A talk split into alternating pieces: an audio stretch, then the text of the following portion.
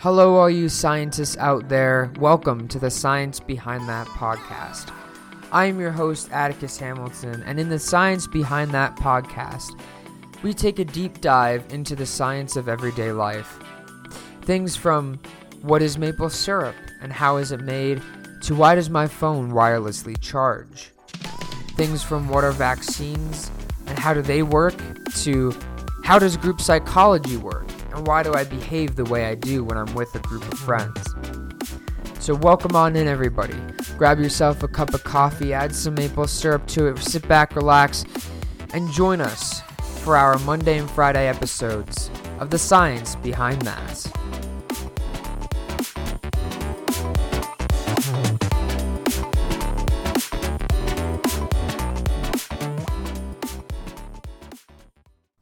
Hello, ladies and gentlemen, and welcome back to the Science Behind That podcast. I'm your host, Atticus Hamilton, and on today's episode, we are going to be talking about something that literally affects every single person in the world, regardless of who they are, how old they are, how young they are, unless they're like one years old. Then, in the instance that you're one year old and you're listening to my podcast, that's pretty impressive. Um, But we're going to be talking about what is actually happening physiologically when our uh, limbs fall asleep. Sorry, I had to grab a sip of my coffee there. But, ladies and gentlemen, before we get started with that, it is a beautiful Monday morning here. any beautiful Monday morning or Friday morning is deserving of a little coffee with some maple syrup in that or in it. So make sure to grab that and uh, come right back I'll be here for today's episode of The Science Behind That. So let's just jump right into it. It's so beautiful outside. We have to jump right into it now. Um, so before we're gonna use we're gonna use the thigh or not the thigh. We're gonna use an example of your foot falling asleep. Okay. So throughout the entirety of this episode, the example that we're using as a basis for this is going to be our foot falling asleep but the the physiology that's occurring with your foot is exactly the same that's occurring with like your arm with just just with different nerves and, and, and vasculature and muscle groups. So nerves are the sensory center of the body. They they do everything. They uh, they tell us when something is hot and burning us. They tell us when we ate a spicy pepper when that when, and tricks our body into thinking that we're burning. But not only do nerves have a role in this, but muscles and veins do. So before we can really break down what actually is, um, you know, that, that tingling feeling when my foot falls asleep, we have to understand some human anatomy first. So everybody knows what the hamstrings are. Um, but not everybody knows the exact terms for them or what they actually look like. So the exact terms for the hamstrings are uh, adductor magnus. Now, before any of you anatomy people who are in there who who know anatomy or who who are anatomists, um, I know that the adductor magnus is not technically considered a hamstring. I consider it a hamstring. It's not technically a hamstring, but it is a synergistic muscle with the hamstrings, and it looks identical to the hamstrings, so I consider it a hamstring. So we have the adductor magnus, right? Then after that, we have the um, brachialis uh, femoris, and then we have the semitendinous muscle, and then the semimembraneous muscle. And all of those muscles, they are monogastric muscles, which just mean that they only have one head. So the six pack muscle that that makes this our six packs show through is called the rectus abdominis muscle, and that's called a multi or polygastric muscle because it has multiple heads. So each one of those packs, each one of those packs of the six pack, that's a head. And so the more of those you have, it becomes multi or um, monogastric, bigastric, trigastric, multigastric, polygastric, etc. But anyway, so if you could just imagine the, the the posterior side of a thigh or the back side of a thigh? I know that's a weird question to ask you guys to do. but if you could just imagine that, imagine these muscles, the hamstrings, just coming down the entire back length of the thigh until they get to the uh, femoral tibular uh, joint, which is where the patella is, just on the other side of it. If you could move those muscles to the side, right in the center, right? This is a very weird thing. But if you could put your fingers right in the center of those muscles and then pull them apart, you would see underneath two things. Well, two main things. You would see a uh, a nerve called the uh, sciatic nerve, and you would see an artery called the uh, the third deep perfusing perfusing perfusing perfusing artery and those are really, really important for what we're talking about. So, now that we know a little basic anatomy, let's get into it. So, the tingling sensation you feel when you're, you know, when you just get up after watching the Super Bowl or after studying for the MCAT. Don't know who'd be doing that.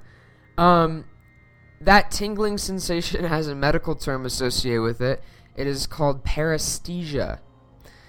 Uh, there are two different types of paresthesia. There is chronic paresthesia, and then there's acute paresthesia. Acute paresthesia has a couple different names. Uh, you guys can call it whatever you guys want because it means the same thing. There's transient. It's it could be called transient paresthesia. It could be called transitionary paresthesia. It could be called acute paresthesia. They all mean the same thing, which is short-term paresthesia compared to chronic paresthesia. And if you guys want to hear another episode about chronic tingling in your in your limbs, let me know. Uh, send me an email.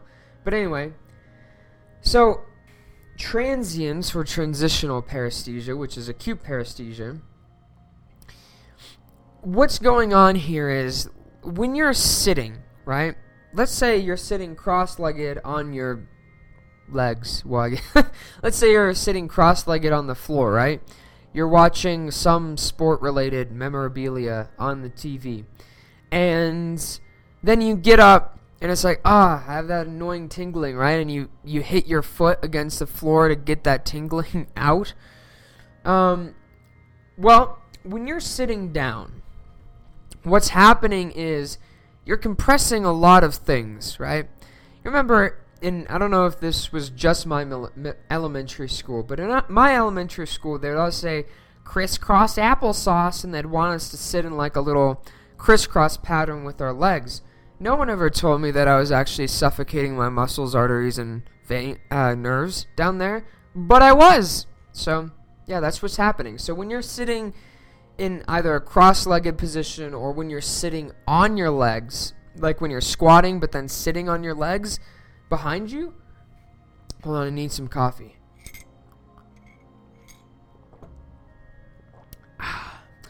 um, what you're doing is you're compressing the muscles. In in in this case, if it's in your foot, you're compressing the muscles, both your um, triceps surae muscle, which is your calf muscle. That is a it's technically two muscles that make that up. You have the soleus muscle and then you have the gastrocnemius muscle. So you're compressing both those. Then you're compressing the distal ends of your hamstrings, which um, distal just means far away, and proximal means close, right? And in anatomy, anytime we use distal or proximal, the the reference point in terms of what's close and far away is the body. It's the body cavity, the thoracic cavity, right? So the proximal end of the hamstrings would be up towards your groin. The distal end is down towards your patella. So you're compressing the distal end of your uh, hamstrings down uh, near near your patella. You're compressing them. Not only are you compressing them, right, and that gets, and we get in, we'll get into an issue of why that's an issue. Not only are you compressing them, but you're also compressing your arteries. Numero uno is your um is the D the third deep perfusing artery of your of your thigh. You're compressing that. And one thing we know about human anatomy is wherever there are arteries, there are nerves. Because arteries and nerves like to run in tandem with one another because wherever an, a nerve is going, it's a fair chance that that tissue that needs a nerve needs an artery, right? And not just that, but our muscles are innervated or innervated, which means that they're riddled with nerves, kind of like spider webs. So if you were to cut open a muscle and look through it, you just see kind of like these veins crawling through it. Those veins are, are, are nerves, generally. Generally. So you're compressing the muscles and you're compressing the veins, right? So what's happening? Well, when you're compressing the veins, blood flow to that area decreases. And I, I asked my friends this. I said, guys, what do you think causes um, transient uh, paresthesia? And of course, after I explained to them what it was, they said that um, they thought that it was due to a compression of the arteries in your leg. And they're not entirely wrong, but they're not entirely right. So while you're compressing the arteries, the nerves around those arteries and in your muscles are starting to scream. They're starting to try to send signals up the um, uh, peripheral nervous system into the central nervous system, and they're trying to say, "Hey, we're being crushed here. Get up!" You know, they're trying to send pain sensors or sense sensory uh, signals to the brain. But they can't. And they can't because if you think of a watering hose, but like a really cheap watering hose that's really bendable and you don't have a lot of water flowing, that's a very specific example.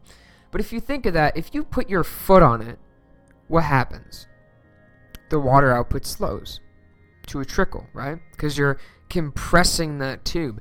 It's the exact same thing here you're, you're, you're except you're more of putting like a kink in your nerves here. So the nerve signal can't really get out, and the nerve signal that does get out, the brain filters that out because it thinks, oh, that's just like background signal.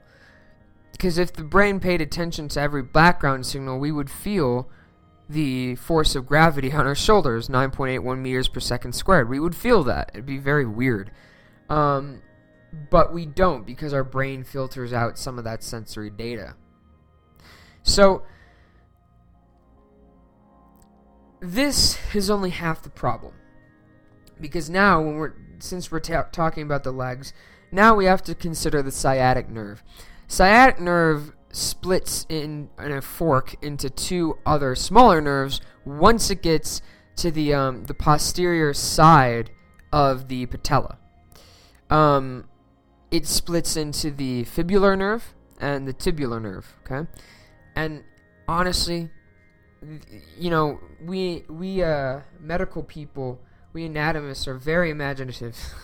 so the tibular nerve is called the tibular nerve because it innervates the tibia, and the fibular nerve is the fibular nerve because it innervates the fibula. So or innervates. I keep saying innervates. Innervates the fibula.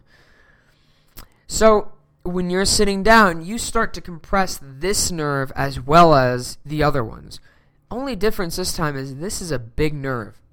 The tibular, fibular, and sciatic nerves are very, very big nerves, and they're deep tissue nerves. So you're compressing this, right? And then you may notice, like when you're sitting in this position, you may notice nothing. You know, you don't notice pain, you don't notice tingling. I start to notice tingling after a little bit, but generally, you don't really notice tingling there, right? But then, when you get up to give Will Ferrell a high five after that Super Bowl ad, all of a sudden you're hit by that tingling. And why are you hit by that tingling? You're hit by that tingling because all of a sudden it's like unkinking a hose. When you unkink a hose or when you get stop stepping on a hose, all the water comes rushing out. It's the same thing here. When you stand up after sitting down like that, you're no longer compressing the muscles. So all the innervation, all the nerves inside those muscles are now able to get their signals through the brain, and they have like a backup of signals that need to go through, and they go through all at once. Then all the signals from the nerves do the same thing. There's again a backup of signals there that go through all at once, and then you have your sciatic nerve your tibial nerve and your fibular nerve, or your fibula nerve, um, and all of those have all of those nerves have signals that were held up, but now they can go right through because there's nothing blocking them. And so what happens? Your brain is like, "Oh my God, what happened? I, I went to take a break for five minutes, and now I have all these people screaming at me." That's basically what your brain does, right? But your brain isn't going to because there's just so much signal there. Your brain isn't going to sort through it and say, oh, this was a pressure sensation, not a pain sensation. So it triggers the pain receptors or the pain response throughout your body because your brain interprets it as pain. So that's why for everybody it's uncomfortable and for a lot of people it's painful is because of that. And that's what causes uh, the tingling in your feet or as we said previously, paresthesia. So next time you're with your friends or your family uh, watching something on TV and you're and someone's sitting down on their legs, you can explain to them why it's going to hurt when they get up. so I appreciate all of you guys for being here today and listening to this episode. I had a lot of fun making this episode. I love anatomy episodes like this. Um, I really do. On Friday, we're going to be talking about what is that fluttering feeling you feel in your heart, you know, the butterflies in your chest. What is that feeling, you know, that you get maybe when you're anxious or maybe when you're excited? You know, you're going to amusement park, you're going to see a cool movie, you're going to see your significant other, whatever it is. We're going to be talking about that on Friday, so stay tuned for that. And but until then, ladies and gentlemen, have a wonderful Monday morning. It's very cold here, so I hope it's not as cold as it is here wherever you guys are. But have a wonderful Monday morning, ladies and gentlemen. Enjoy that coffee, and remember, as always, I'll see you in the next episode and stand up and question everything.